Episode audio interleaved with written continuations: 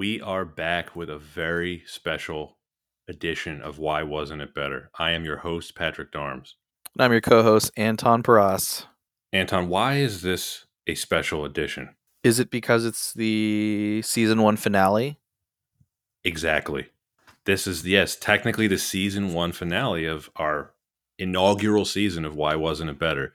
This is the 15th film that we've discussed. It's our 16th episode if you include our intro episode. And of course, we will be, as we confirmed in the last uh, episode, we will be closing out the season after this with a, a, a shorter episode that will involve a recap of the season and a little preview of what is going to come in season two that that the um, that the listeners can look forward to.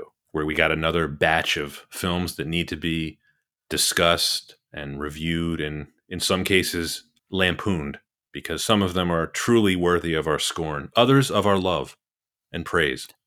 And all in all, dear listeners, having a good time doing it. Right Here we are. Big episode. We've teased it a lot. Oh yeah. Patrick, where are we? Star Wars Episode One: The Phantom Menace. This is the this is the big one. Uh, it's one that we were looking forward to doing the whole time that we've been doing this podcast so far. So far, I think we very briefly debated doing this as our very first episode, but I think we made the right decision there. Number one, Planet of the Apes was so entertaining to talk about. Number two, this would have been quite a behemoth to tackle on our very first episode. I don't know if I think we're we're just we're much better prepared for this now. There's a few things, right? Like there's low hanging fruit, and then there's literally a fruit stand where, hey, here is literally a perfect example of your podcast. And not only is it a perfect example, it's one of the most perfect examples. Yes. We're not calling it a perfect movie. Don't be fooled. Oh no. oh no. But yeah, no, this is uh this this particular movie represents everything that our podcast is about. Why you want to talk about why wasn't it better? No teasers here. When we talked about this uh when we covered the Matrix Reloaded and like what were the most hyped movies of all time, this is number one. It's it's probably not close, but we'll get into it. We'll get into it. Anything you want to mention before we start?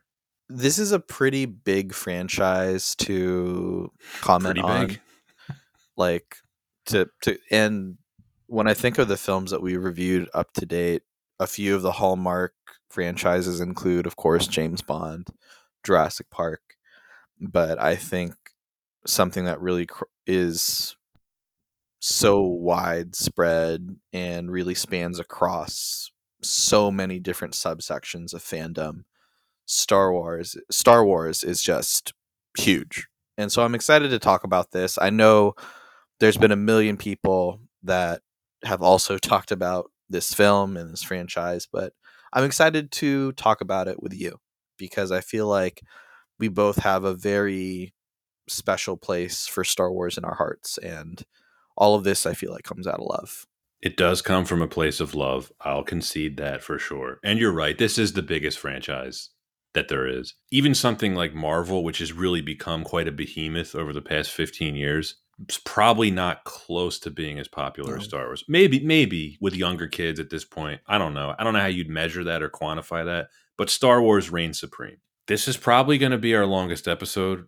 I have an awful lot of Trade Federation questions for you, just as a little preview. but before we get into this, the meat of this, All right, a long time ago in a galaxy far, far away, that's right. Obi Wan Kenobi is a young apprentice Jedi Knight under the tutelage of Qui Gon Jinn, and Anakin Skywalker, who will later father Luke Skywalker and become known as Darth Vader, is just a nine year old boy.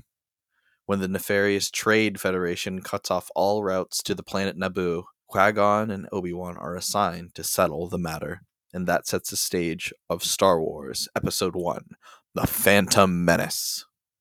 It was released on May 19th, 1999 by Lucasfilm and 20th Century Fox. Written and directed by George Lucas, starring Liam Neeson, Ewan McGregor, Natalie Portman, Jake Lloyd, Ian McDiarmid, and Ray Park. Budget 115 million, so 208 million adjusted for inflation. And this got me. Box office 924 million. 1.6 billion adjusted for inflation and the movie did officially top 1 billion with a 2012 3D release. Wow. Some big numbers there. Really set the stage. Big numbers. Pat, why why did why do we choose this film? We had to choose this. This is it. I mean, this is the big one. This was we teased this a little bit a couple of minutes ago, but I mean this this is the most highly anticipated movie of all time and I don't think there's a close second. Yeah, there's man, it's just so huge because there's a the the the box office numbers tell you so much, right? That there was such a huge anticipation for the return to this franchise.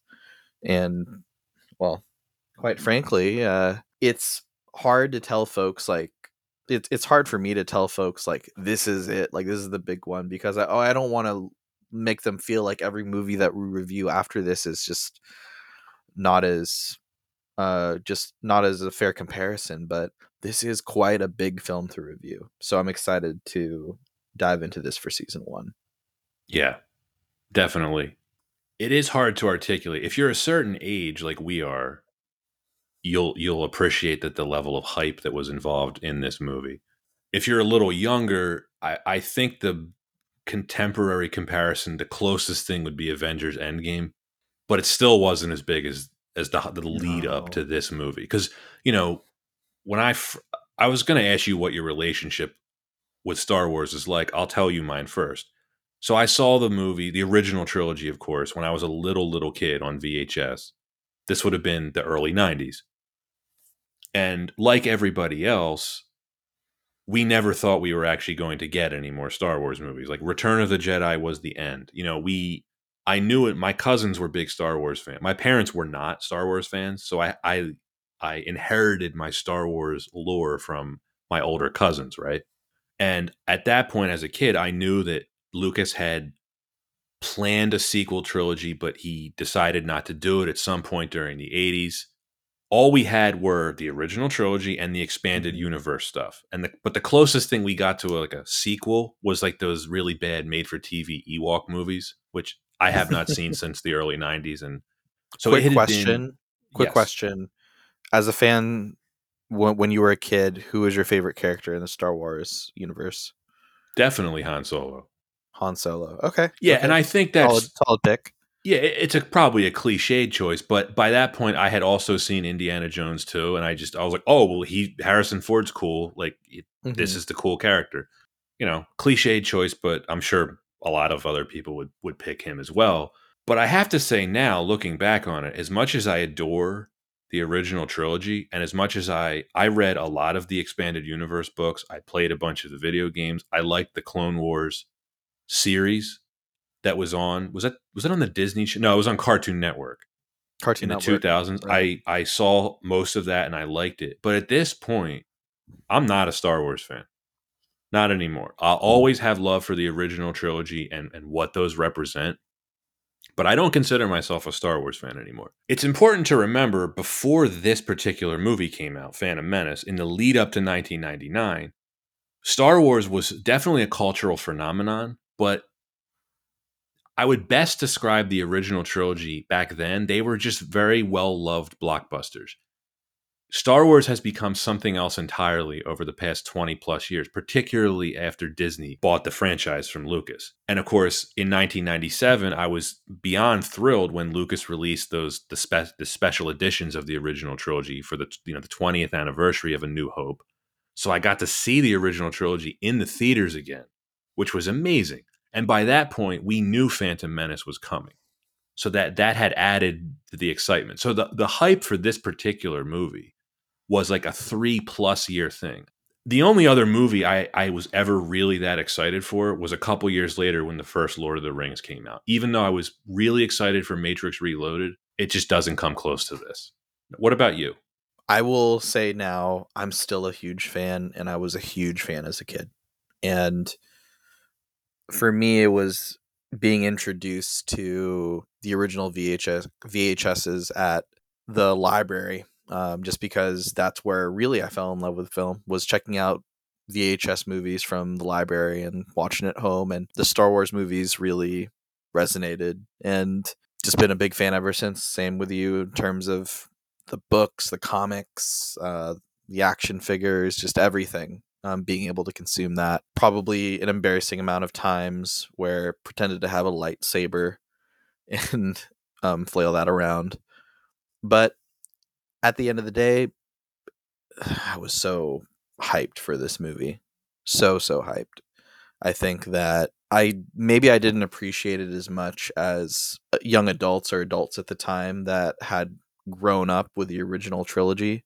But I was just excited for a continuation of the story that while the idea and like the like the the plot telling or the the plot devices, the tropes, the character development, it was a lot of things that had been across so many stories and media over time. The way that it was packaged for Star Wars was so unique that really just captured folks' attention. Being able to see being able to see that there was a new film coming out was very very exciting for me.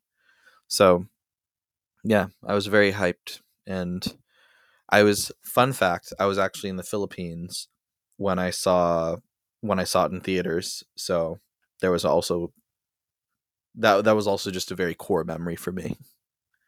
Did you see it with subtitles or did you see it in English? I saw it in English. Yeah. Okay. Because my next question would have been Did they change the voices of the Neimoidians for international audiences? no. No. I mean, Still the I- same I goofy accents, huh? it's still still the still that uh distinct Neimoidian alien accent. Oh, Anton, don't worry. I have an entire section of my notes dedicated Yeah. to my thoughts about the Neimoidians. I'm choosing my words carefully. I think at this point, so much has been said about this movie already. This movie has been talked about so much already. We're going to try to add something to the conversation. Um, But what you, you touched on this earlier and i'd love to just noodle around on this were there have there been any other franchises that uh, had a hype or, or even films that had such hype for its release since phantom menace yeah, Matrix Reloaded for sure. The hype for that was Right. was immense. Lord of the Rings definitely.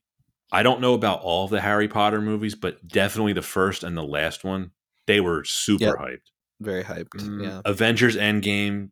And I, I think we omitted Force Awakens on the Matrix Reloaded episode, but I, I guess you got to throw that in there. yeah i'm trying to i'm Anything trying else? to think Maybe some of the Avengers movies, but a lot of the Marvel movies are they just kind of blend together. The, the Endgame was a different thing. That was I couldn't get tickets for that for a week when it came out. That's how big that movie was. right maybe like the dark knight is a big one Yeah, that's a good one. A lot of hype Especially with what happened to Heath Ledger before it came out. Exactly, Yeah, that was pretty big. But uh, nothing comes close to this one though. I don't I No. I don't think we're ever going to see hype like this again. But anyway, let's dive into the production history of this of this movie. Following the release of Return of the Jedi in 1983, talks of a follow-up sequel were proposed, but Lucas was uninterested in returning to the franchise. Plans for a sequel trilogy were officially canceled. The rest of the 1980s was pretty uneventful slash eventful for George Lucas. He suffered an extremely expensive divorce. He worked on the next two Indiana Jones movies with his buddy Steven Spielberg, and he produced such noteworthy films as Labyrinth, Howard the Duck, Willow, and Tucker, the Man in His Dream. Who could forget? howard the duck was noteworthy uh, uh, it's noteworthy for being a, like a massive box office bomb. I felt like he lost a bet, and that's why he directed Howard the Duck. He didn't direct it. He, Duck. yeah, he produced He it. produced it. yeah, as we know, he uh, um, he does not direct a lot. Right, right. So at some point in the early 90s, Lucas decided there was still enough interest in the franchise to merit a return to the story.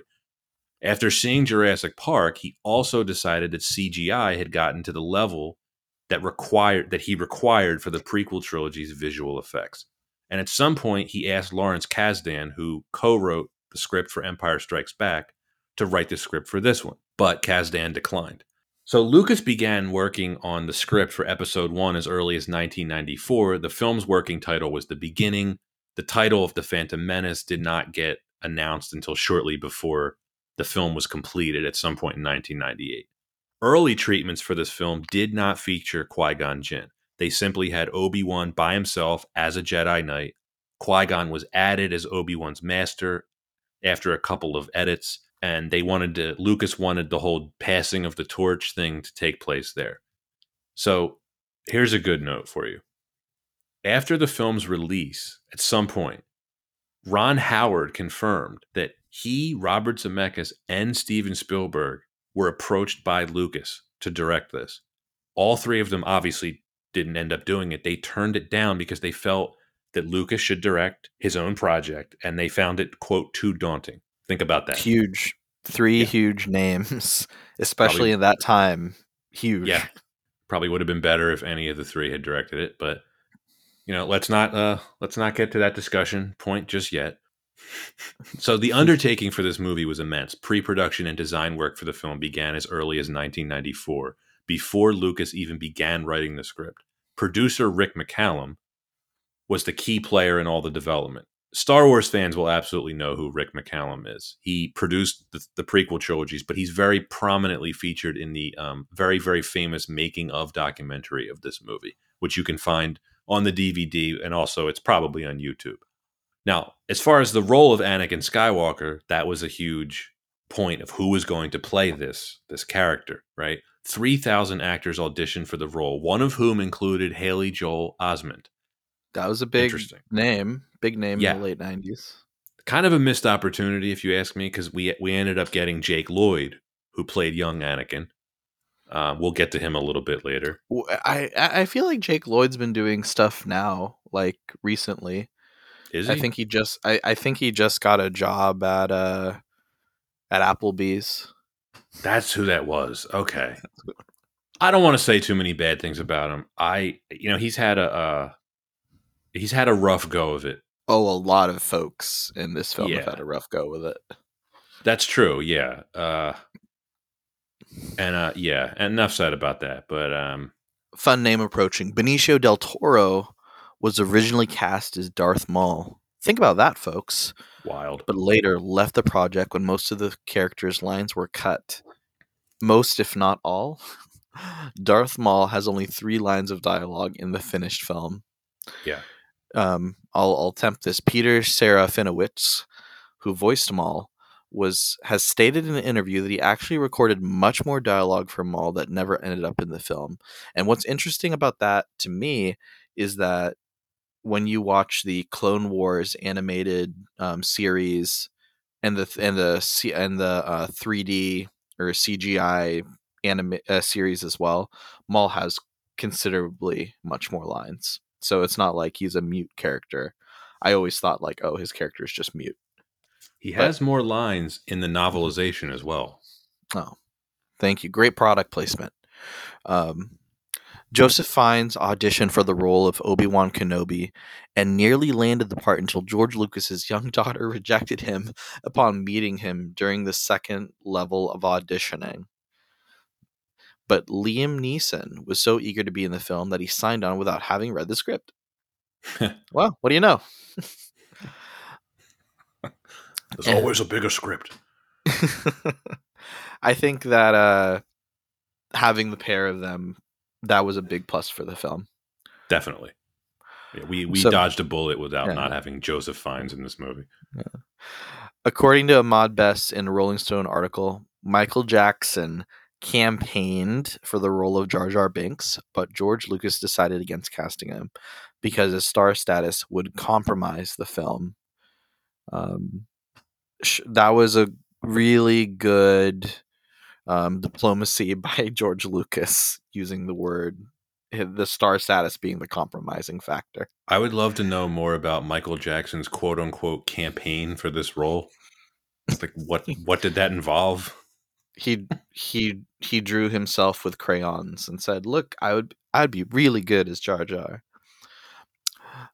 The majority of filming took place between June and September of 1997, primarily taking place at Leavesden Film Studios in in England. a rough cut was completed by May 1998, and pickups were shot between August 1998 and February 1999. While the, while the film was shot on 35 millimeter film, Lucas later revealed that two shots were filmed on early prototype digital cameras and challenged audiences to identify them. So fun playing around with the way the movie was shot. Patrick, anything that you, you've seen in uh, in the making of of this film to to kind of add to the to the shooting? I have examples of during our discussion points of where I will call upon the making of documentary of this film. Anyone who calls themselves a serious Star Wars fan has seen it. And if you're interested, check it out. It really is a fascinating behind the scenes documentary. I'm kind of amazed they actually allowed it to go public because there's some let's just call it very revealing things about this movie's problems that are quite evident in that documentary.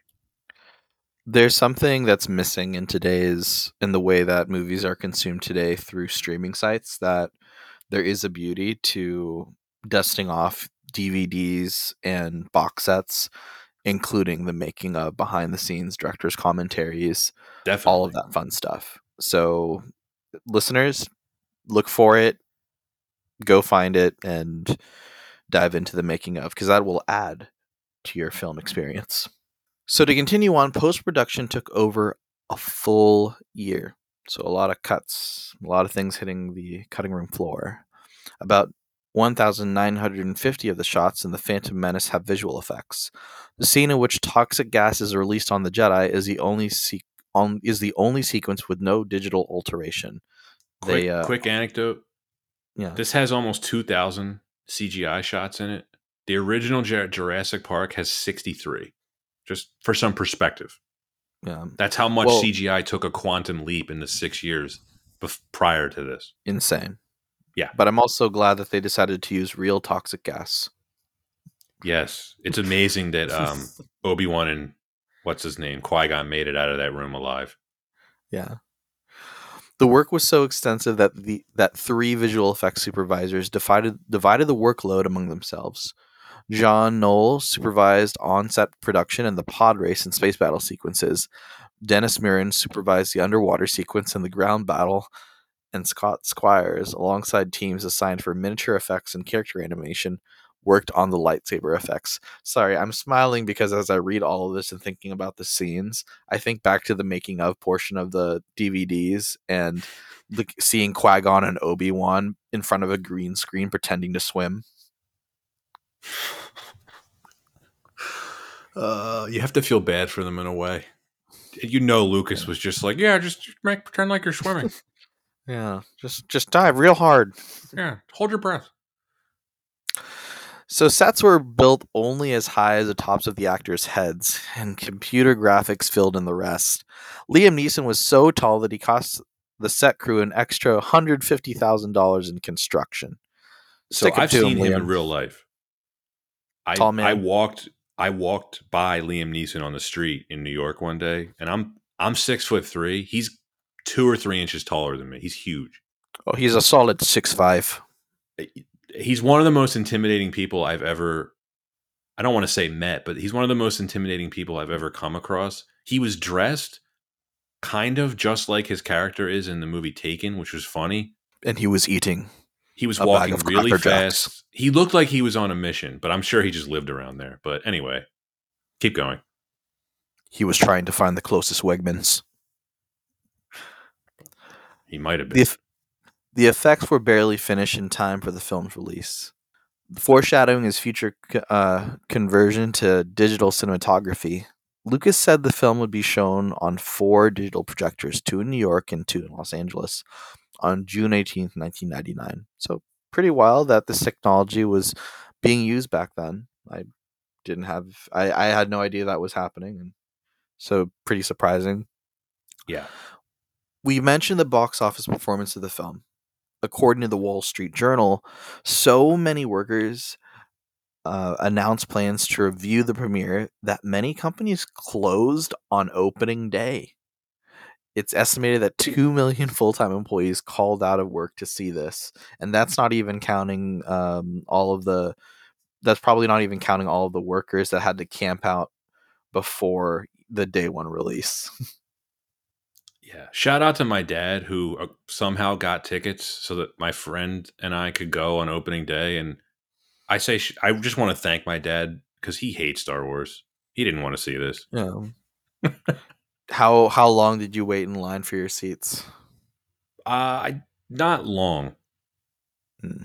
It, I don't. It wasn't like I don't remember it being like some crazy, like trying to get into a concert or anything. It was pretty straightforward. But I'm I was also 11 years old, so what did I know?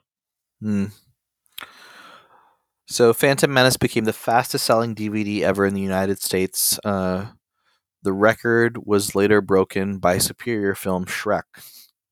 Definitely superior. And uh, I love it and hate it. Uh, 51% Rotten Tomatoes Rotten Tomato score, which is surprising. That means there's enough people that you know can say that they like it. I don't know. 51 percent is not great. It's not great, but I don't know. I would have I would have expected lower, but Uh, I don't think it got bad reviews when it came out. I think it was like mixed. that's fair. I do remember that. But people 'Cause I- wanted to see it.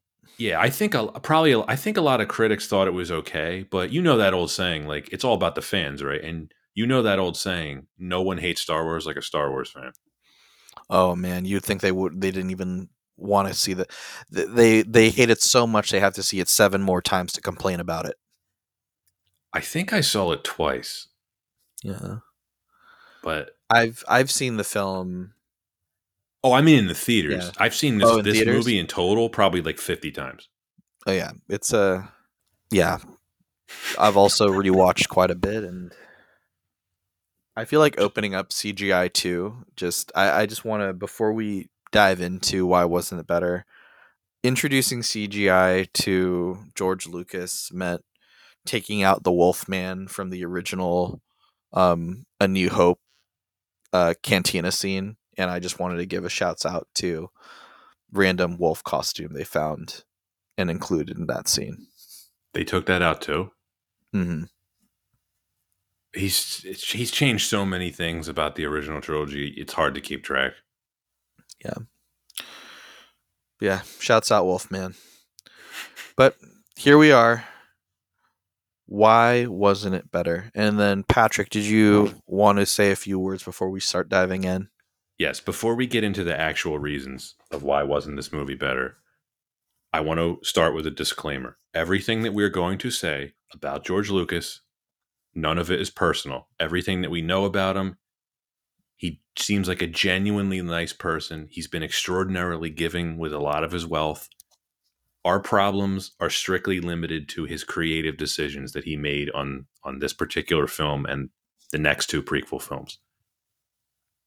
The other part of the disclaimer is it is impossible to even discuss this movie without mentioning the Red Letter Media review. Yep. Shouts out to Red Letter Media. Yes, that I have a quote from that that I want to read because I think it is it it it encapsulates this movie perfect perfectly.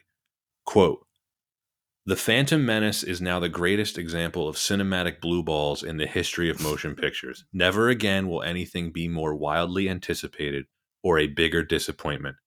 End quote. Let's get into the reasons now. Okay. Well, reason number one the storytelling and tonal shifts. Patrick, what are your thoughts on the storytelling of this film? Well, I think it's pathetic, but you can blame that on George Lucas. And I have a quote Mm. from George Lucas himself that I think really sums up the issues with this movie. Writing the script was much more enjoyable this time around because I wasn't constrained by anything.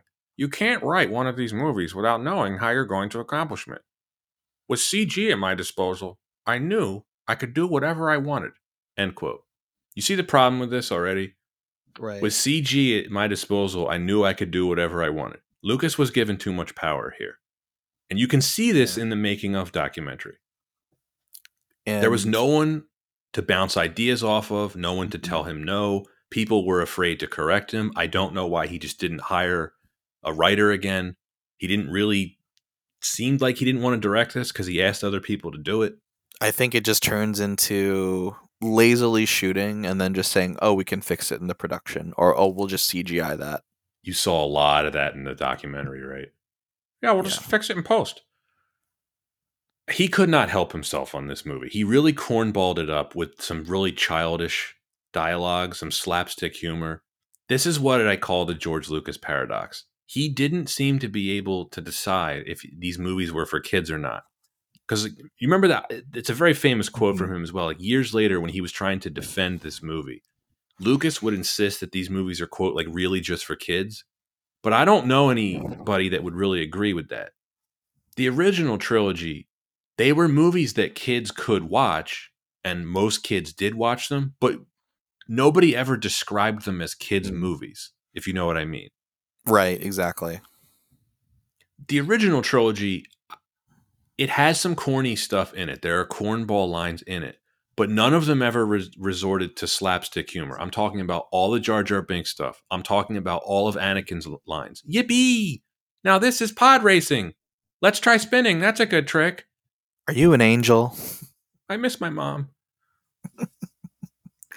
and here's the paradox of it, right? Why on earth did Lucas think that any of the stuff about the Trade Federation and the Senate bureaucracy, like you can't say that the movie's for kids and then include this stuff? And that's why I don't believe him when he says that these movies are really for kids. He inserted a lot of stuff in there that maybe he thought would appeal to kids, but the actual story of this movie is not a kid's story at all. The story should have focused more on Anakin, his life, his upbringing, maybe something about his powers that doesn't just involve pod racing, his life as a slave. I don't know. But we get this incredibly boring trade dispute. Anakin gets, he doesn't get introduced until halfway through the film. Now, I find this fascinating because in the novelization, the entire first chapter is entirely about Anakin and pod racing. And if you want to talk about the context of this movie applying it, it, as far as it being the first part of a trilogy, the plot lines that they set up in episode two, I don't want to get too much into uh, Attack of the Clones, but I, I'm going to have to mention it here. It would have much, it would have made a lot more sense to introduce Dooku and the separatist movement in this film. Instead, it just kind of pops up in Attack of the Clones. The Sifo Dyas plot, that should have been covered here as well. But none of that's set up here. You see where I'm Yeah. getting at? I, I I agree with you. I think there's there's a a lot hinted right in that first quote by Lucas, and that conflict of what is the identity of the film, like you said, is displayed very well in just not knowing the identity, whether it's trying to find some sort of semblance in a plot with the Trade Federation stuff. Maybe do we appeal appeal in terms of like I could totally see like the studio saying, "Hey, we need to make sure that this a film this film appeals to families and kids." So trying to make the mm, trying to make Anakin also appeal to young viewers. And then that's why you also throw in a character like Jar Jar. But at the same time, there probably is a part of Lucas that says, you know what, I want to make this film also speak to the lore and what I love about Star Wars, which is like the cool sci-fi aspect. So then he's throwing in characters like Darth Maul, throwing in um, the more more aspects that we'd expect of like a Star Wars film. There's a lot in this movie. Yeah, yeah, but then with that, you have a film that doesn't have quite an identity from a storytelling point, and along No. other areas that don't have that same identity. Um, if it was up to me, total you do totally include um, Dooku in the first one, if anything, to show like some sort of uh, shift change um, into the Sith in the second one, um, or somehow just like really showing more of an arc uh, that makes more sense throughout three films versus just introducing him in the second. Yeah, my my biggest problem with this movie's story at the at the very highest level is if you if you look at it in co- in the context of being the first part of a trilogy, right? This feels way more like a prologue to a new trilogy than it does actually being part 1 of a trilogy. Think about it, you get Mm. the 10 year time jump between this and episode 2. one of the main characters, Qui Gon Jinn, he isn't even in the next two films at all. We didn't need to see child Anakin. You can basically, if you wanted to watch the Star Wars movies, you can basically skip this and just start with Attack of the Clones, and you don't really miss out on anything story wise. That's kind. That's a big negative. I think, and I think that's where identity of the film just not having the identity set, not having a good writer to really set the tone, is what is one of like the the key points to look at of just how how poor how poor this film was able to communicate that. You're I think that right. yeah, You're right, and, and and and I think that when I look at Anakin and I look at presenting his childhood and his story, I am I am curious about it. I am fascinated because on paper, it's like a force sensitive child, premonition.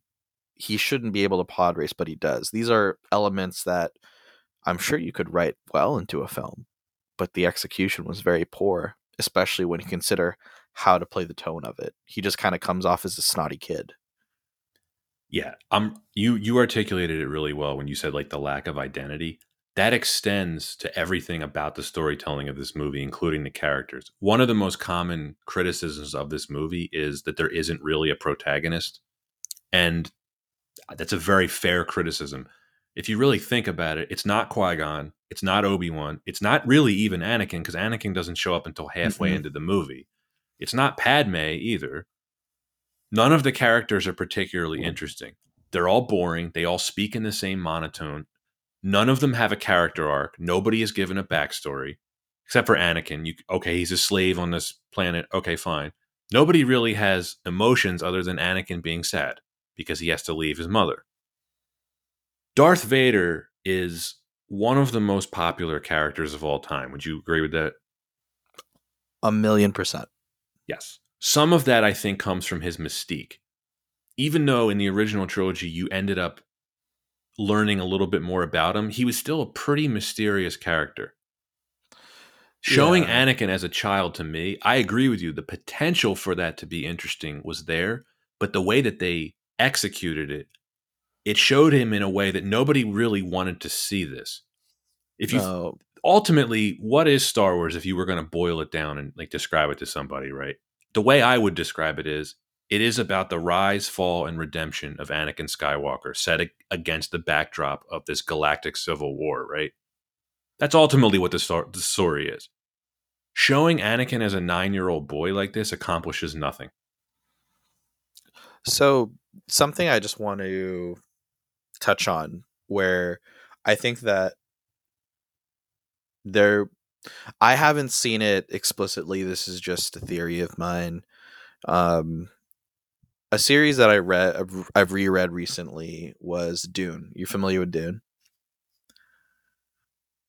And when I think of the story of like savior type character that is pushed into the role of like hero, so rise, and then also within that same character, the storytelling in Dune was about not being able to put all your chips in and not totally just put your full trust in like a savior type because what results right in the future sequels of dune is um, just seeing what can come of that including thing horrible things of course like genocide um, and continue and all done in the name of just putting one's faith in just like the savior type now the way it was told in Dune was like much more explicit, much more violent. Um, but you do see a bit of that, a lot of those parallels when you look at the Anakin Skywalker character, who is really being pushed as a small child into this role of like uh, the the the chosen one, and I feel like Lucas really looked at stories that tell about like how do you how how do you set up a character that's supposed to be the chosen one and then also portray their fall?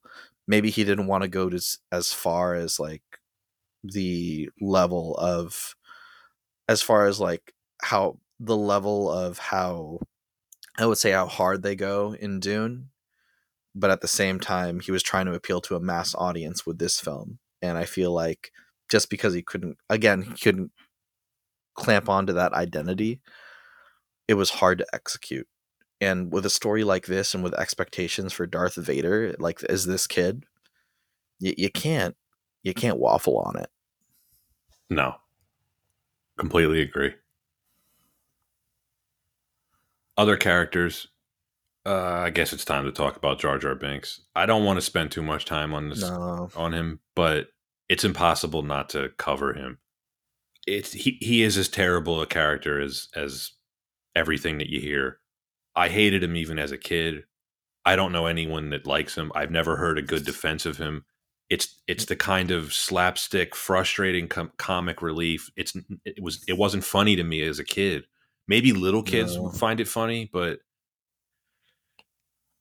the he, was- he watching this recently. He has a lot more screen time than I remembered too.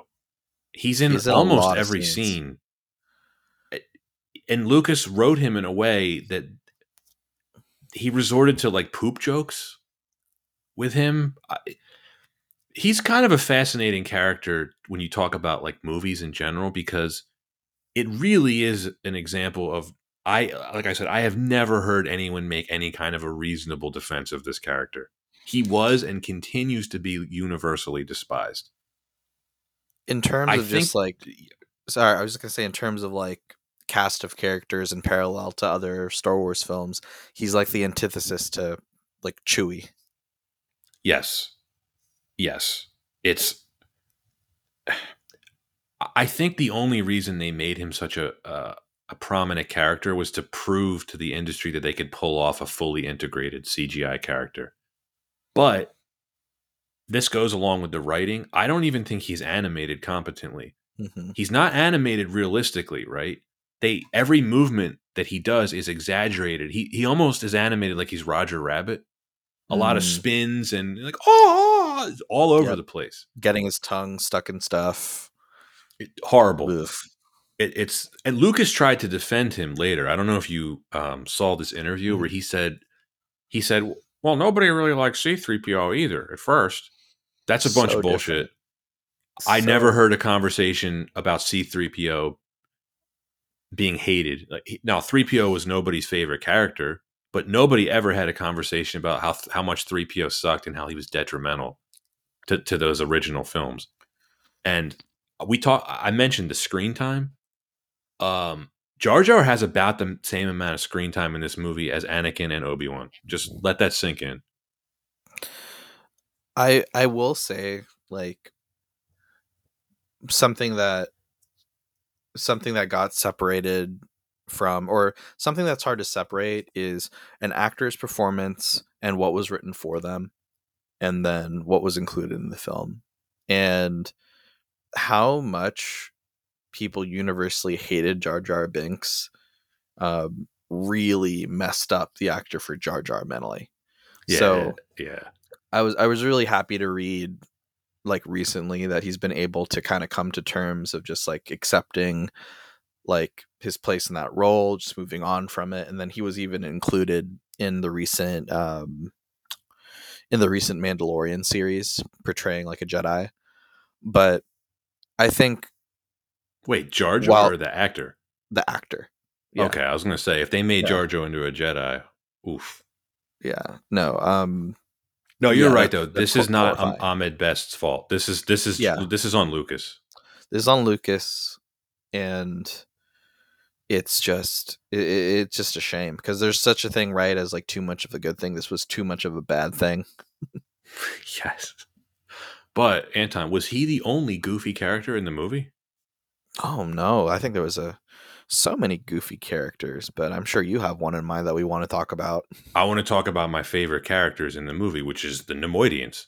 The Nemoid Nemoidian Hour. Here we go. Look, racial overtones aside, they are probably my favorite thing about the movie. I find their dialogue incredibly quotable. they're also they're also butt ugly. They're butt Um, ugly. They it's really awkward like Muppet costumes that these actors are wearing. but I just remember like they're introduced as to us within I would say 90 seconds into the movie and it is just as you know a blockade is perfectly legal. I can't get over the dialogue. I just can't get over the dialogue. They've gone up the ventilation shaft. Oh my uh, and and some of the Mo- Nemoidians the way they're dressed they have like the metal eyes and then metal mouth thing. Yes. Makes no Yes. sense. It doesn't it's not explained. My favorite line though comes from I think it's Nute Gunray after he talks to Mhm. Sidious when he introduces Darth Maul and he's like, This is getting out of hand. Now there are two of them. and just like complete and just like in general they they just uh completely unaware of the power of jedi like what Well, the one of them was remember because when A- when uh when Qui Gon is like burning through the door, right the other one's like, "We will not survive this." and then they're like just close the second door they won't get past that one They are still coming through. oh, we should not have Oh, made this bargain. Look, Oh, it's it's it is ridiculous. They're written ridiculous. They're portrayed ridiculous. They're completely incompetent. They are some of the weakest villains ever put in a movie.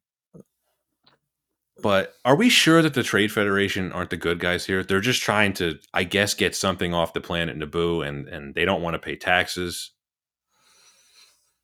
they just they're just They had to blockade the planet, Anton. They had to do it. Economically they were just trying to make the best decision for them and their shareholders Right. Uh, We can all identify with that as capitalists, right?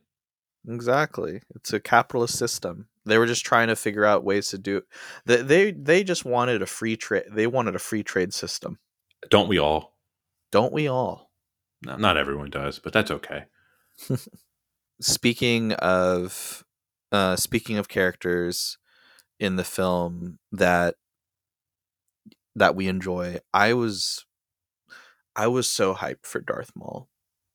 I Same. was I remember there was a, a some of the promotional tie-ins to the film where you could go to different um there that some eyeglasses stores were um, promoting the contact lenses that look like his eyes Oof.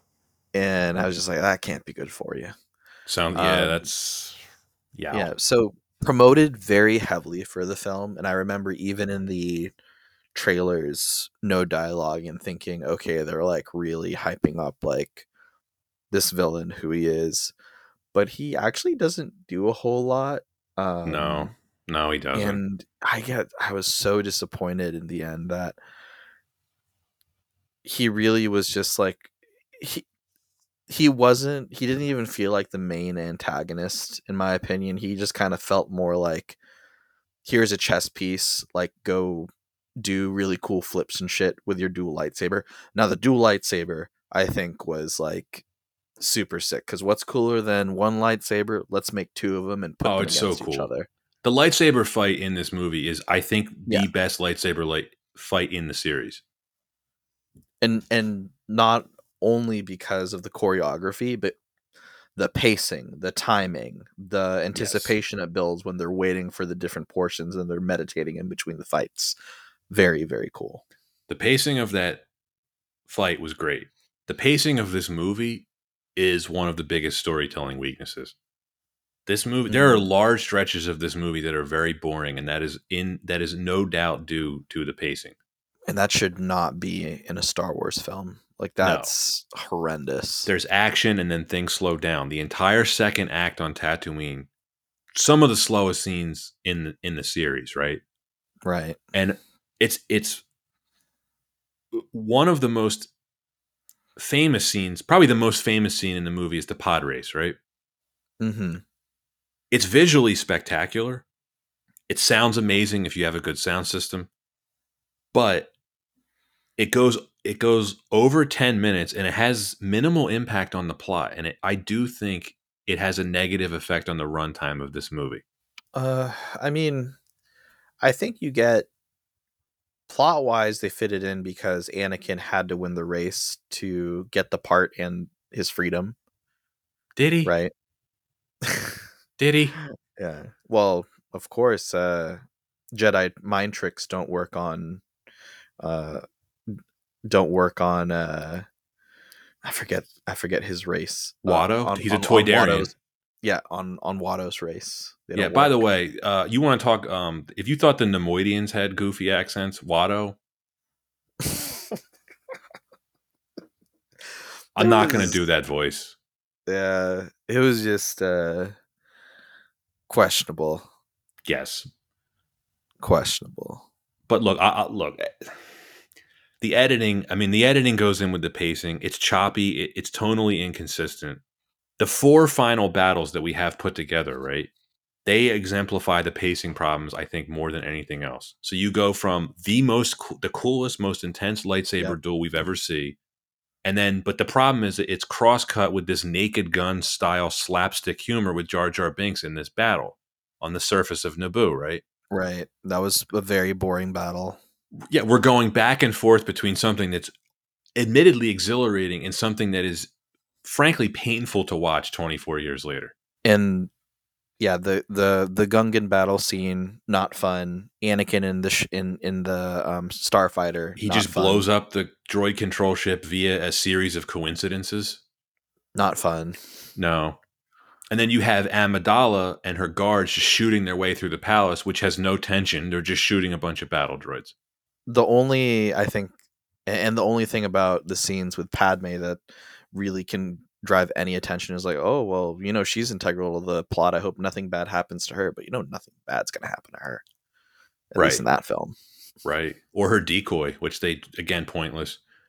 Yeah, Keira Knightley played the decoy, by the way. Do you know that? I did know that. Great, uh, great call out to um, Keira. Good, good shouts out to Keira Knightley. We'll have her on the show soon. Yeah, looking forward to it. Got a lot of questions for her about her her, her enjoyment in making this movie. Because I know Natalie Portman did not enjoy making this movie, but no, the whole the whole finale of this movie is it's also a lot too. Even if you think Return of the Jedi, which had the biggest finale of the original trilogy, that only had Mhm. three action scenes that were being cross cut. This has Right. a fourth one added to it, and only one of them really works. You know, the the Gungan battle you you mentioned it. It's a waste of Gun- Gungan lives. We get a lot of cornball humor thrown in there, like "ouch time" from Captain Tarpals. Uh, Jar, Uh, we saw in big doo doo now. oh, Like I don't know how we're supposed to take that seriously as a as a viewer, and that's part of the problem with the George Lucas paradox, right? He is we're ha- we have this big finale with four different action scenes going on. We are supposed to take it seriously.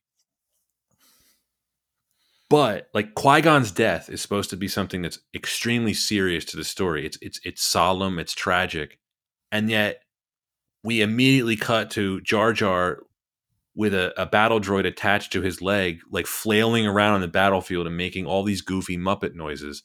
Who is this movie supposed to be for? Is it supposed to be for adults or is it supposed to be for kids? Lucas could never figure it out. Mm-hmm.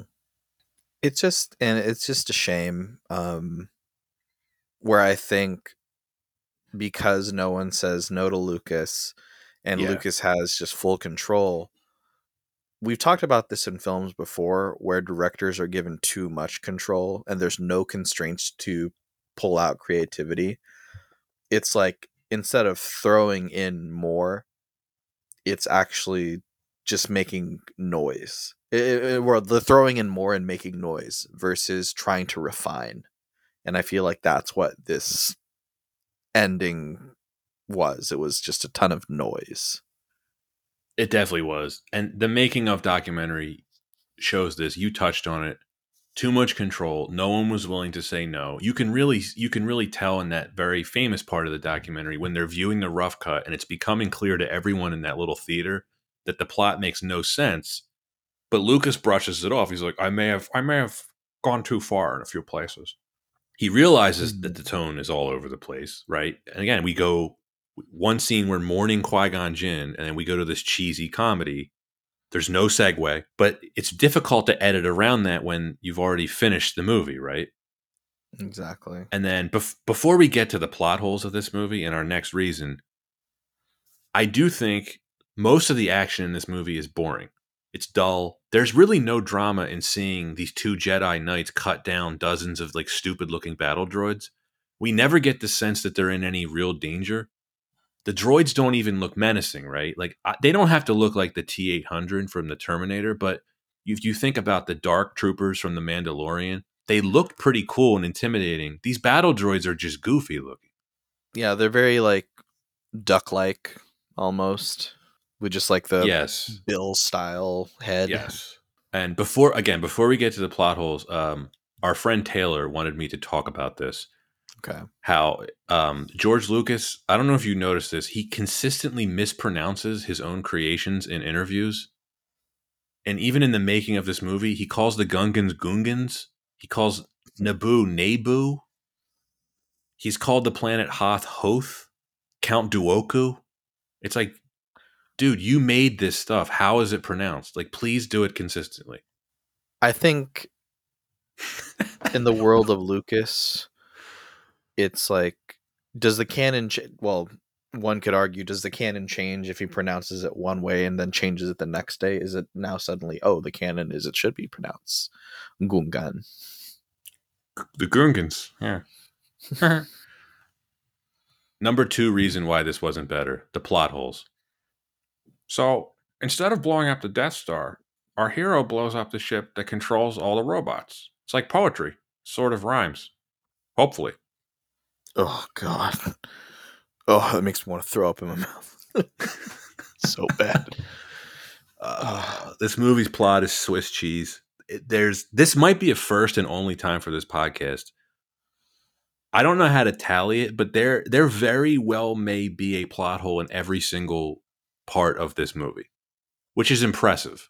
I have to say, I have to give Lucas credit for that. He made a plot hole almost throughout the entire movie. It feels like a first draft to me. Okay. Well, Anton is just mentally preparing himself for this. Are you ready for these plot holes? ready as I'll ever be. I, I want to start with Palpatine's plan. What was his plan here? Bear with me for a second. Okay. Presumably, his plan was to manufacture a galactic crisis in the form of the Trade Federation's blockade and invasion of Naboo, right? And then he was going to subsequently take advantage of the chaos to get himself elected chancellor, right? Mm-hmm. Yet, he keeps insisting to the Trade Federation that he, quote, wants that treaty signed so that the invasion can be made legal. But if the invasion is legalized, wouldn't that end the crisis? Right. Wouldn't that ruin his chance to seize power? Like, wouldn't isn't it in his best interest to prolong the crisis the crisis as much as possible? Like he later does with the Clone Wars? Part of it, one could argue, part of it's the optics, but I totally agree with you.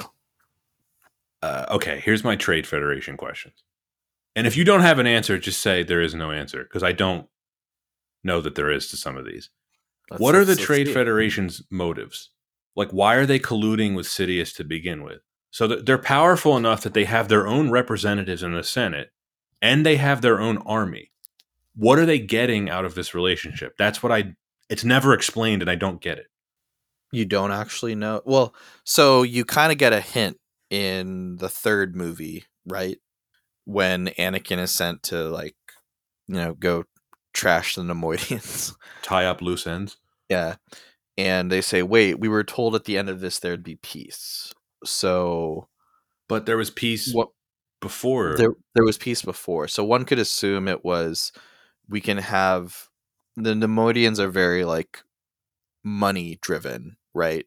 As is a lot of the universe. So one could assume it was trying to say setting up in a new new galactic order Nemoidians would be in place to like make more money in a peaceful society. But you don't really you don't really set that up well. very flimsy. Yeah.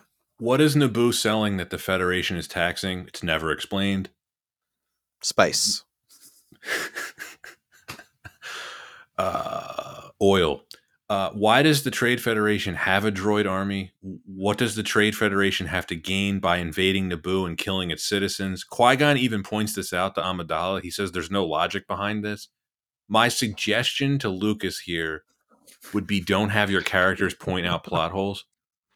Yeah, kind of a. It was just kind of an asshole move. Enough about the Trade Federation. Uh, Anton, what are your problems with these plot holes? Oh, we, we touched on Watto before. And Watto tells Qui Gon that he's the only dealer with the engine parts that they need. And Qui Gon's like, sounds good. Um, didn't want to go around, you know, maybe the yeah. other um, scrap uh, scrap heaps and junkyards throughout Tatooine, where they literally have thousands of ships and parts. Watto seems so trustworthy. Yeah, Watto wouldn't just say that to drive up a price. Not like we've ever no. been to a flea market and say, "No, this is the best price I can give you." Well, you just you just identified one of the biggest problems with this plot. So when they get to Tatooine, right, they're trying to get to Coruscant, and the hyperdrive is leaking. They don't need a new hyperdrive though. They just need a ship. All they why all they had to do was just sell the ship or, and buy another ship or just hire a ship like Luke and Obi-Wan do in A New Hope. It never occurs to them to do this. Which which would have been way cooler um to do like that is just like, oh, why don't we just hijack a new ship or like get on a new ship? Because then that's actually more of a true poetic like uh mirror. Um like poetry kind of sometimes. It rhymes. I think Qui Gon's pretty incompetent of a Jedi and I know that might sound like blasphemy, but like, hear me out here. Yep. He will do mind tricks on someone to get them to sell him apart for worthless Republic credits, right? But he won't mm-hmm. use force when the guy tells him, no, mind tricks don't work on me. He's just like, oh, okay. It's like you're willing to mentally trick someone, but you're not willing to use any other scrupulous methods to get off this planet. Remember, we are in the middle of a galactic crisis. Yeah, there's I they and they it's funny because they do present Qui-Gon as the character that has that is morally gray or at least sees does not see quite eye to eye with the council. So I wouldn't be you wouldn't it wouldn't be a surprise to see Qui-Gon figure out some sort of alternate way to get the part. Well, he but, he, he has an alternate way and it takes a while. Yeah, it does. He really wanted to see a pod race. Anakin's mother, her name's Shmi, which is mm-hmm. also the name of Captain Hook's assistant. I just thought that was funny. Oh. So she's also a slave, right? What does she do? Because right. she spends, she seems to spend her time hanging out in their house, like cooking and whatnot. She even has time to attend her son's pod race. But what does she do as a slave? She's never seen working for Watto. Uh, water. She's working on the water. Uh, water fields. I don't know. Oh, is that what it is? I was I was just making a guess. Just oh. uh, moving ahead here. Um, here's one of the. I think this is a huge plot hole. How do the Sith know that the Queen and her squad are on Tatooine? Because this gets revealed right after Obi Wan tells the Queen's people like don't respond to that high, holo message.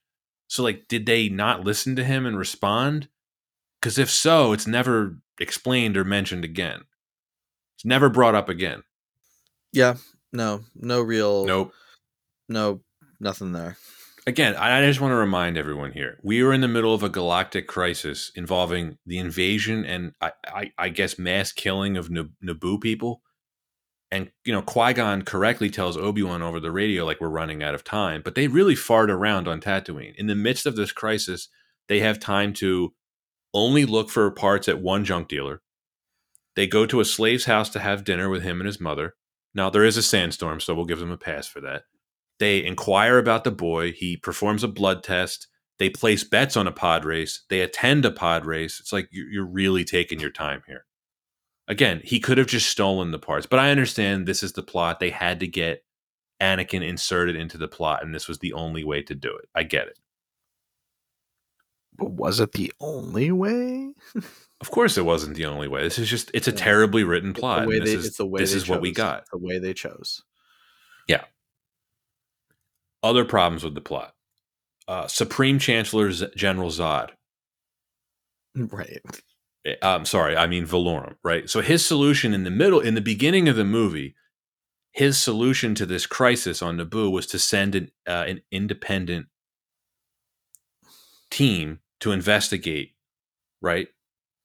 Or at least that's what he tells the Senate that he's going to do once Padme gets to Coruscant and presents her case to the Senate, right? He's like, well, I'll send an independent team to investigate. But he already sent the two Jedi there. So he is their testimony not enough? Are the Jedi not trusted? Like I thought he already did this. So it is it is confusing and I wouldn't want to give too much credit to Lucas to say, "Oh yeah, that just shows that just shows that there already was unrest in terms of trusting the Jedi." No. They don't. Speaking of the Jedi, when they finally get to the council and they update the council, Mace Windu, he tells Qui Gon and Obi Wan, we will use all of our resources to unravel this mystery. We will discover the identity of your attacker. Right? He's referring to Darth Maul. Mhm. Right. Two scenes later, Mace Windu tells them, go with the Queen to Naboo and discover the identity of her attacker. This is just you you can't It's- contradict your own character's dialogue five minutes apart. It's it's bad writing. Right. And and they that's I'd like to call that a lack of resources, especially considering the appearance of Darth Maul also meant the first like surfacing of a Sith in years. Like that was a pretty big deal. They don't believe him either. They're like, that's impossible to sit. It's like, dude, this guy wearing a black robe had a red lightsaber. Like, who do you think it was? That's so, I just wish Who else could it have been? Say that, like he, the dude had a red lightsaber. yes. Oh, by the way, uh, it was red. Yeah. and they're like, oh, I, the, but the, the Mace Windu thing, the reason why I want to highlight it is that's I think that's like definitive proof that there was nobody fact checking or second guessing George Lucas in any way. That that's a perfect example of something that would not survive what's called a script polish. Like anybody looking at the script would just be like, "Well, that doesn't make sense because two scenes he would have contradicted." No, didn't happen. Mhm. Another plot. This is not really a plot hole, just as so much. This has been much makes no lampooned on the internet. But how is someone elected queen at 14 years old? As a ruler, Amidala, played by Natalie Portman, she is responsible for an entire planet. So this planet, Naboo, they elected a literal child to make decisions on their behalf. And this is where I present my case to you about the Trade Federation not being the bad guys in this movie. If your planet is dumb enough to elect an eighth grade age child to make decisions on your behalf, as an absolute monarch, you deserve to be invaded. You deserve it. You have it coming. Yeah, no, they. I I wonder if this was a case where they maybe they play in this universe. They try to say the term queen maybe is more of a. I don't know. It, the title isn't the same as we would assume here on in our universe, She has a throne. but but she has quite queenly air and like surroundings. So Elected queen. elected queen. Yeah. Well, she didn't keep that title long. Let's just say that. No, she became a, a highly successful senator, which really worked out well for her. Huge downfall. Yeah, didn't end well for her. No. But anyway, Padme, this is the other part of it. So you know how she has the double that's played by Keira Knightley, Right. which d- doesn't really have any impact on the plot. But did you notice something? I only noticed this on my like 20th rewatch, so maybe it's not a huge plot hole, but it's kind of funny when you think about it. They never tell the Jedi at any point that she's using a decoy. Like remember when Padme ends up going with um with Qui-Gon and Jar Jar Mhm. and R two D two like into into the um into the town where they meet Anakin. She's like, "Well, the Queen, uh, what's the bodyguard say? Like the Queen wants one of her handmaidens to go with you." It's like this is the Queen, and maybe you should tell the Jedi Knight that, like, oh, by the way, we're using a decoy. Can you make sure she doesn't get shot? Never, never happens. Nope. There's also a scene on the ship right after they escape Naboo. Did you notice the decoy queen orders Amidala, the real queen, to clean up R2D2? That's so well, I like to think of that as like the the decoy queen was like I like I'm gonna this. flex. I'm gonna I'm- flex here. I- I've had enough of your shit. Clean that droid. Uh, Oh man. uh, Keep going with the plot holes. I, I've oh man. I mean, so Qui Gon finds out that Anakin has been immaculately conceived. Isn't that convenient? And no one decides to follow up on it. They just never bring it up again. seems like a big deal. It's just never never mentioned again. Oh my! And like they're just like you've He never had a dad. She's like, there was no father, and he's just like, okay, Damn. seems reasonable. Damn. No, it's you. I don't know. They never. That's never mentioned again in the series. No. I think what's uh, tough too here is just that the Jedi Council scenes, um, they're they're they're lacking. You know, they're they're incomplete. They're just snippets of larger conversations. Um, every single scene just begins mid conversation. They end abruptly. Um, the Jedi Council scenes were some of the most disappointing, and Yeah.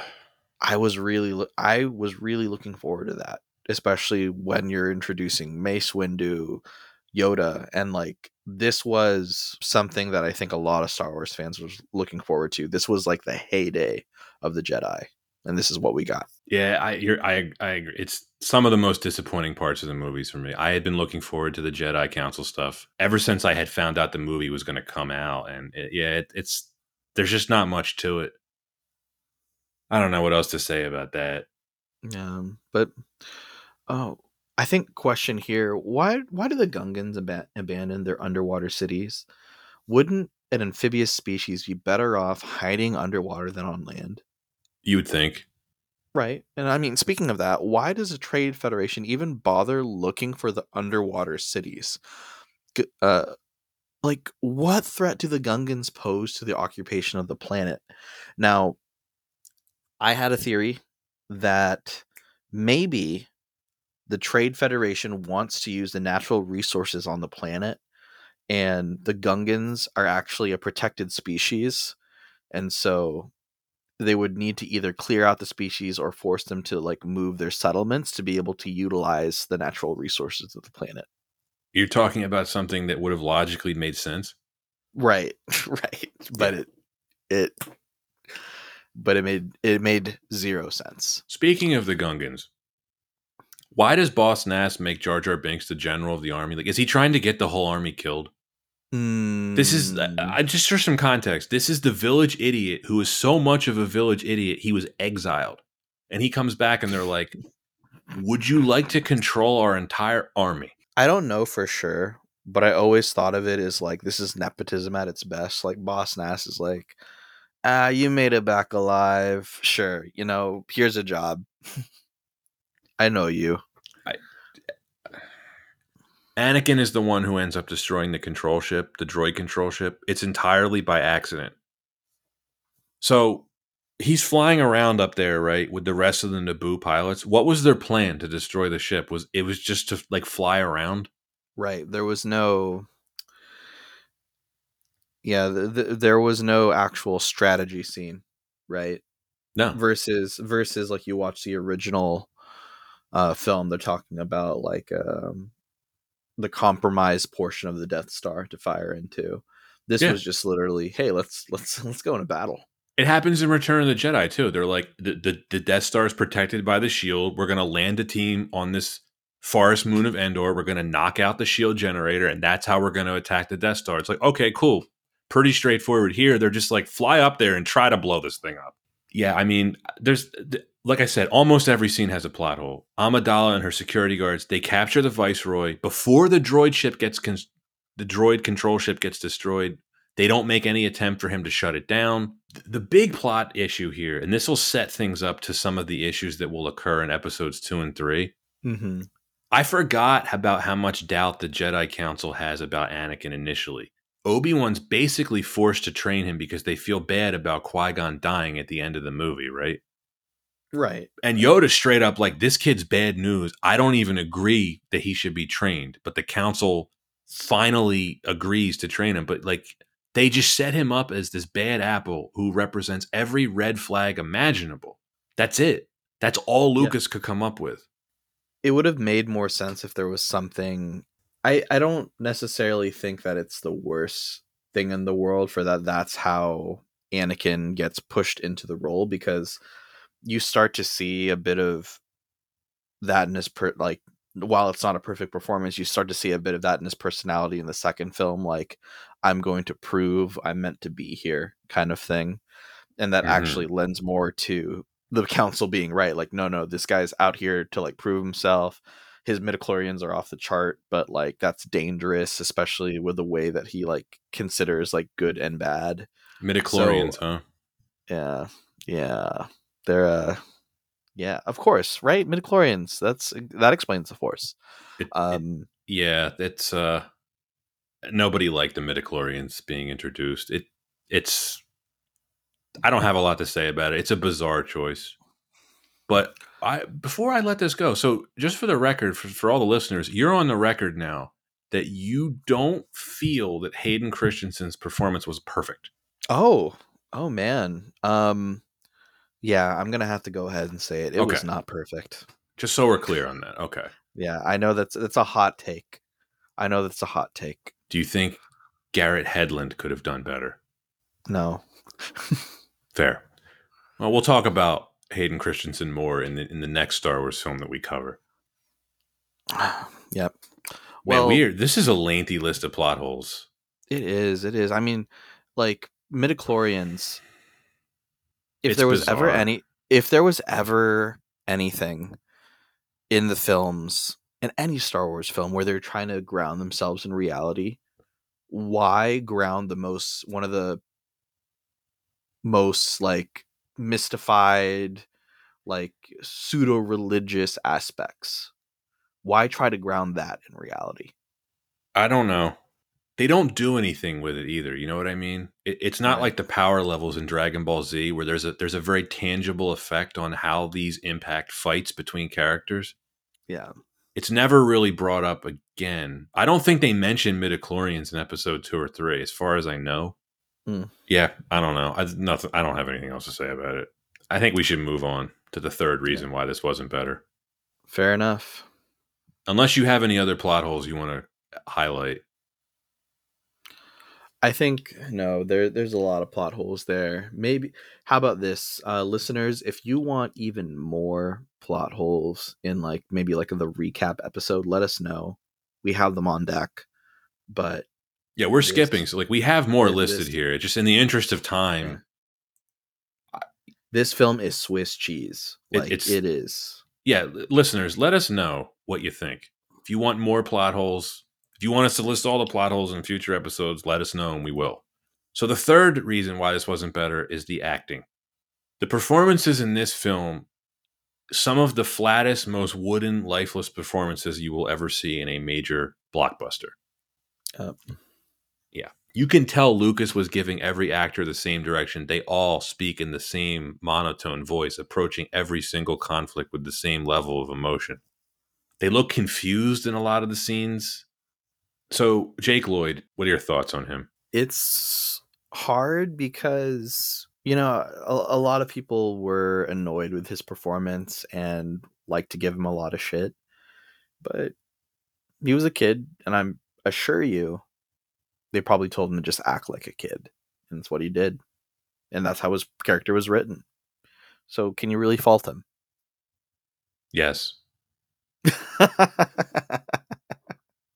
I, I think you can. Uh, I, it, yes, you. I know what you mean, though. It's ultimately the blame is on is on Lucas's. He he probably shouldn't have cast him. When you hear that like Haley Joel Osment auditioned for the role and the performances that he gave as a child actor, it's a missed opportunity for sure. That he yeah. went, you know, Lucas decided to go with the kid from Jingle all the way. But yeah, I'm not. I don't want to say any. I don't want to say too many negative things about Jake Lloyd. I, I know what you mean the quote unquote star of this movie, Liam Neeson, he looks pretty bored throughout. I think he he ultimately saves this movie. Mm-hmm. You know, he he does a good job of being stoic, yep, but he does look bored in a lot of scenes. There was I think that there definitely was maybe some coaching, communicating to communicating to the actors playing any Jedi. Don't put emotions too strongly, whether it's like mad, sad, whatever. That these are Yeah. supposed to be very stoic characters. And I feel like that kind of directing to um for the actors came off as a little I don't know, It's a little bland. I agree. Even Ewan McGregor's bland in this movie. He's you know he's okay. Like he he does an okay job. I- He would really find his footing in the next film for sure. Natalie Portman very bland. They might as well have made her character CGI with all the makeup she had on in a lot of scenes. which and it's just so surprising because Natalie Portman even before the film had a lot of experience um she was in the professional as a child and that was a great performance from her Definitely. so just a bummer Speaking of Natalie Portman, this is one of my favorite parts of the movie, and I can't really find an explanation for it. Right after Padme and her bodyguards capture the Viceroy, this is very, very quick. So if you're rewatching the movie after this podcast, pay attention for it. Natalie Mhm. Portman's voice drastically changes, and she says the line, Now, voice, Viceroy, we'll discuss a new treaty. She's doing some exaggerated, like low pitched, like pirate voice yeah or either that or Lu- Lucas altered her voice in post production. But either way, it's it really it always stands out to me when I rewatch the movie. It's a bizarre Yeah. choice. you can tell there was a lot and I don't know maybe it was just the way that the film was directed maybe actors weren't used to filming in front of green screen I don't I think they like- were. and not having like full sets, not being able to really absorb and get into character, I could see that impacting an actor's ability to just really you know, lose themselves in the scene. That's yeah, me. definitely. Terrence Stamp, in particular, who played uh, Valorum, the Supreme Chancellor, he hated making this movie. Famously, he's not even in the movie much, but he had a lot to say about it afterwards. I just think it is telling that the, the two most interesting characters in this movie, Qui Gon and Darth Maul, they're the only ones to die. But Yeah. it is what it is. Yeah, I still hold out hope that for Darth Maul's character, they do reintroduce him into one of the current like sequel series or maybe if they do like an Obi-Wan sequel series to the most recent one that came out because he does make an appearance again. And not to spoil too many things, but that's just uh, hopefully enticing folks to watch the Clone Wars series on Disney Plus. I did like the Clone Wars series, but I did not like how they brought back Maul. I don't like this is one of my Yeah. pet peeves in any movie. Like, no, that guy died. He got cut in half and fell down an elevator shaft or whatever. He died. the way they the, the I thought though the way that he had like a goodbye with with Obi-Wan though, I thought that was nice. And I thought that was um poetic. I hated it. Actually, I don't even think I saw it. Yeah. I don't know. Number four reason why this wasn't better the CGI and the cinematography. I have a quote here from Mr. George Lucas himself from an interview way back in 1983. Quote, a special effect is a tool, a means of telling a story. People have a tendency to confuse them as an end to themselves. A special effect without a story is, pr- is a pretty boring thing, end quote. Jeez, that is like so embarrassing he said that. Yeah. Special effects are not special when they're in every single shot of the movie. That's all I have to say. Now, I have to say, this film was ahead of its time in a lot of ways. I give Lucas credit for his ambition for trying to push the envelope in terms of like what CGI was capable of. I think he bit off more than he can chew with this Mhm. movie, but I do respect the ambition and the effort. For all the hate that we've given Lucas creatively on on this episode and you know Star Wars fans have given him a lot of hate in general. Mm-hmm. We should remind ourselves of all the great that he's done. He would have filmed this digitally if he could. The cameras just weren't available to him at the time.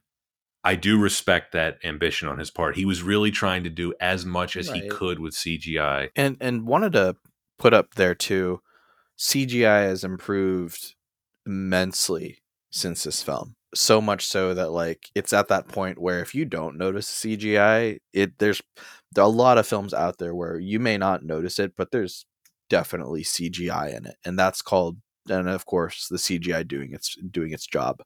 Yes.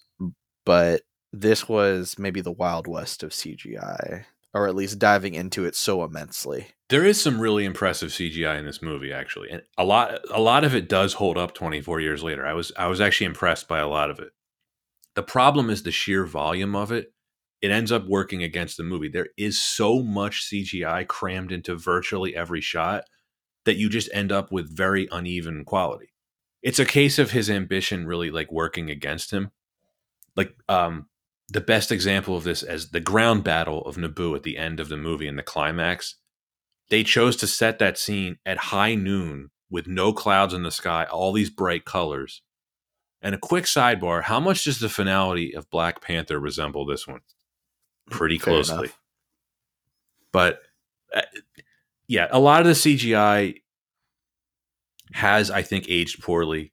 I think the background stuff that they did, like um, um, the swim to Otoh Gunga, the Coruscant stuff, and some of the Naboo shots, like the droid army landing on Naboo, I think that stuff holds up. The issue is in the animated characters themselves. That's the that's the CGI, in my opinion, that's aged the worst. Jar Jar, the rest of the Gungans, Sebulba, even like the the brief glimpse we get of Jabba the Hutt. A lot of that stuff just is showing its age in a bad way. Right. But the highlight of the movie, the pod race, that holds up the best. That's still some of the best CGI I think ever put to film. And if you're going to praise this movie for anything, it should be that. Well, maybe not the most lo- beloved scene. It did look really good. Yeah. Yeah. And like, you know, watching it now in 4K on my big TV, pretty cool. Eh, it- it's cool. Could you say that's where the money went with the CGI budget? I'm sure it was. No. And look, I mean, like I said, it's I respect the ambition on Lucas's part. I I'm, I'm never going to hold it against a director like him for trying to do as much as he can with this technology. It's just, you know, when you're relying on CGI that much, it's just sometimes it's just not going to work out that well for you in the long run. Mm-hmm. And of course, if you watch this, if you have a good sound system, this is an awesome surround sound movie to watch. Lucas always puts a lot of effort into his sound design in these movies. Was there maybe a character, or, or were there maybe more characters that kind of showed the strengths and weaknesses of CGI? Yes, I I think Jar Jar was animated like Goofy, like a cartoon. The one character that held up to me was Watto. I was kind of Yeah. surprised by him. He actually has a bunch of shots where he's required to his well, the, the animation is required to do like actual acting. Like when he loses the bet to Mhm. Qui Gon, and he's like, he's like, it wasn't a fair bet. You can't have the boy. And Qui Gon's like, do you want me to bring this up with the with the uh, with the Hutts? And he's just like, take him. It's actually like I was surprised how well that held up. I agree with that. Yeah. Cinematography pretty uninteresting considering the budget of these movies. I don't think any of the prequel movies are are filmed particularly well. I think this is the best looking of the prequels, which is odd until you realize this is the one that was shot on 35 millimeter. The next two were filmed Mm. digitally, and that was pretty early digital film. And I think the next two films have a much flatter, far less interesting look. There were certain scenes you could see CGI and technology improving throughout each film. And it's why I feel like they were able to go to much extreme, much more extreme climates and atmospheres and planets in the fu- in the in the next couple films. But even just trying to capture like even just trying to capture some of the some of the scenery in the films for the Phantom Menace, it just seemed like it just re- it really felt like there was a green screen, and that was hard for me. And I'm Yeah. a big fan of you know on set, so I don't know why they didn't just go to Tatooine and film there. Well, they did film some stuff in, Tu- in Tunisia. Yeah, yeah. but you're you're right. You can it's it's tough. It is tough. So this movie, here's some trivia time for you, Anton. Was nominated for three Academy Awards: sound mixing, sound design, and visual effects. It lost all three to which film? all right. So 1999. 1999, mixing, sound design, and visual effects. It's an obvious one. Judgment Day. No, that was way earlier. Mm. That was 91. I'll give you a hint. We covered one of the sequels on this podcast already. We covered the sequel to the movie that this Oh, movie lost the these Ma- awards to. The Matrix. Yeah. Yeah. Yeah, The Matrix won four Academy Awards. Um, damn good. Yeah. All right, we Yeah. we pretty much had a lot of negative stuff to say about like the visuals of this movie. What what did it get right? The make you know the technical production of this movie. What did it get right? The design stuff is cool, but John Williams, man, he delivered. Yep. He brought the A game. cannot- the score is wonderful. You cannot deny how just like how much this movie lives because of the music. And it's just fantastic. Duel of the Um, Fates is one of the finest pieces legendary. of music ever put to film. Legend. The rest of the score is great too, though. Yeah. Have you like how have you interpreted have you interpreted even this the um the title of that Duel of the Fates? Uh, I mean, over the years, I'm Mhm. enough of a nerd that I've like read a, read about it, and it you know it's I don't know how I've interpreted it, but I I agree with the theory that it had to do with um battling for like Anakin's soul, Anakin's Right, future. right. You know, it, it make, it's a, it's an appropriate title. Speaking of s- titles in this score, though, I have a story to tell. I've saved Mhm. it for this. So the score was released on May 4th, 1999 on CD, and my father was kind enough to purchase it for me, right? So this is 2 weeks before the film comes out. I don't know how, how this like they allowed this to be released. There are two tracks on the score. One of them is called Qui-Gon's Noble End, and the other one is called The High Council Meeting and Qui-Gon's Funeral. So going into this movie, I already knew that Qui-Gon Jinn was going to die.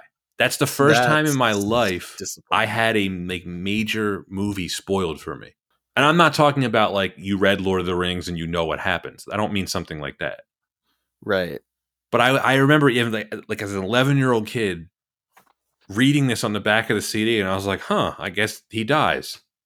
Yeah, um I also had a portion of the film spoiled for me, but it was because of I, I picked up a book at the Scholastic Book Fair. Shouts out to Scholastic Book Fairs. I hope those still go on. Um I remember those. and it and it was a book that it was a book that also included portions of the pod race and the results of the pod race. What? Um, yeah, and it was just it was m- more geared toward kids, and I just remember like uh, I I just remember like oh yeah, and then you read like Anakin gets freed, and I'm just like oh cool, I guess I'll see that in the theater, but yeah. It's also very fun and nostalgic to think about that film and then like what was my mental state as like a child or like Yeah. what what was what what was top of mind for Anton in 1999 which was basically like I want to get cool shit at the Scholastic Book Fair and learn how to skateboard. I too have fond memories of Scholastic Book Fairs. Yeah. Now, this is podcasting. Why wasn't this better? You know, we talked about the storytelling, the characters, the tonal shifts. We talked about the plot holes. We talked about the performances. We talked about the over reliance on CGI and the production overall. Is there anything you want to add before we wrap this up? It's a big film and there's a lot that we didn't go over, but even then we went over a lot. So Yeah. it's hard. It is so if there's anything that I've learned reviewing reviewing movies and dissecting them and looking at what could have made them better, living up to expectations is hard. And there's no getting around that. So it's is yeah, it's a heavy task. Did That's we like it? Oof. Oof. Your verdict. Um, my verdict. Um, I'm gonna go ahead. So instead of going through like my assessment, I'm gonna give my rating first, and then I'll talk about it. So for Okay. me, I'm giving this movie a D minus. Now, giving it a D minus, I will say this: I do enjoy watching this film. It's funny because I'll give it a D minus, and I think about objectively, this is a very bad film. The plot makes no sense. The CGI looks terrible, but I enjoy going back and watching it just because, like, I still really enjoy Star Wars, and there's a lot to laugh at, and it's very memeable, and it's in that sense it can be entertaining, but then it can also be very depressing. Um, there's also a bit of nostalgia going back and seeing this film. So there's a little bit of that that I hold on to when I go back and see this film. But no getting around it. Everything that we touched on, everything that everyone's touched on throughout the years.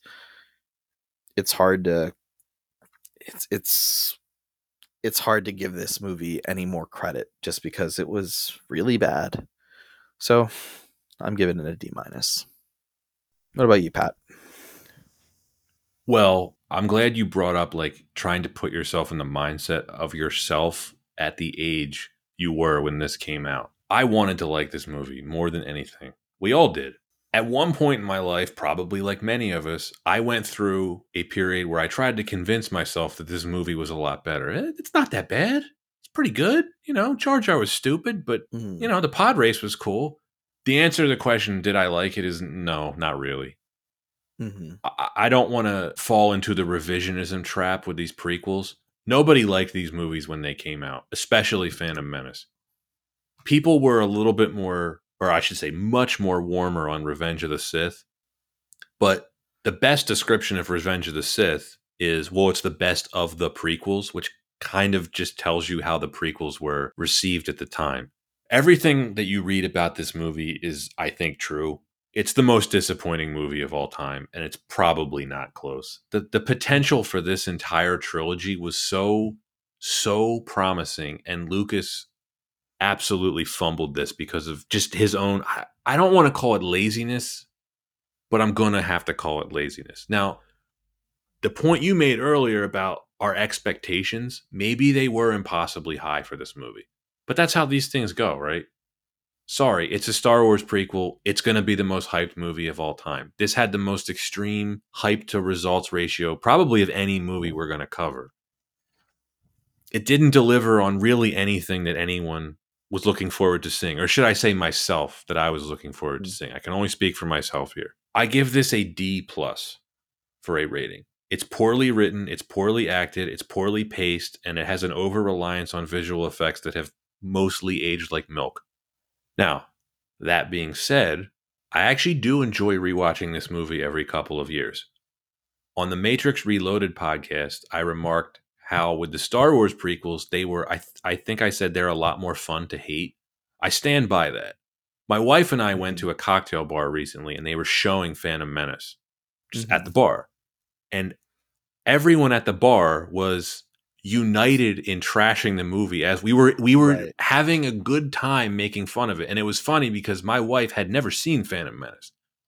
And she's Mhm. like, "This is a Star Wars movie." She's like, "This looks because you couldn't hear the sound; you just had the subtitles on." She was like. "This seems ridiculous." I'm like, "Oh, it is ridiculous, but it's fun to watch." That's all So- I can really say. yeah so th- th- it's it's uh it, it, that's interesting something i want to touch on and like this like united front have you seen like there's a star wars ride um i think it's like rise of the resistance and it's a trackless ride it's a pretty big deal right now like uh disney world disneyland and it's from the perspective of like a force awakens and like that cast and crew have you have you seen that ride No, so it's like as a Star Wars fan, it was fun for me to go through and like you get to see all of the stormtroopers. But once you see that they're really using characters from like the Force Awakens trilogy, it's I, I found it pretty unbearable. Like I do not like those characters. To me, it's just even it's a worse experience compared to like the Phantom Menace trilogy because they just like it feels so soulless. At least this right was connected. Like this this was George this came out of George Lucas's head at least. yes, Yeah. no, I agree. I fully agree with you. For better or worse, this is a product of George Lucas, and I don't know if I've. I probably mentioned this to you before. I've seen The Force Awakens. I did not see the other two sequel movies. I had no interest. Good. The Force Awakens, I will concede, is a better is a far better made movie than any of the prequel movies. But it's a to me, it was far more boring. Yeah. and I had Agreed. no pleasure watching it. It had better acting. It had probably better writing. It had better effects. Uh, it had better humor in it. But it was so unoriginal that I had no, I took no pleasure from watching it. And for whatever reason, these these three films, and in particular, The Phantom Menace, as poorly written, poorly acted, poorly paced as it is, I do enjoy rewatching it. I don't know why, but I do. I would rather see I would rather go on a ride at Disneyland or Disney World that brought us back to Phantom Menace because at Yeah. least I could smile. Fair enough. Well, that is it for this episode and this basically this season of Why Wasn't It Better? We will be Boom. back. Yeah, it's been quite a ride. We will be back, like we said in the intro. We will be back with a recap of the season and a preview of what the listeners can expect on the next season. But that won't be a um, a particularly long episode, I wouldn't think. So we'll uh, we'll get that out to you, and then um, I will give listeners a hint for the first movie that I want to cover on season two. It is the third movie in a series, and in exactly one month from now, it will be the 20th anniversary of this movie. It is also one of the most highly anticipated sequels of all time. Anton, you're just staring at me. It's Babe 2 Pig in the City. How did you know? No, it's it's uh I'll, I'll probably tell every I'll tell you what it is when we do the recap episode. But anyway, that is it for this edition of Why Wasn't It Better? As always, this podcast was produced by Eric Taylor, who also provided us with the music. We will see you next time.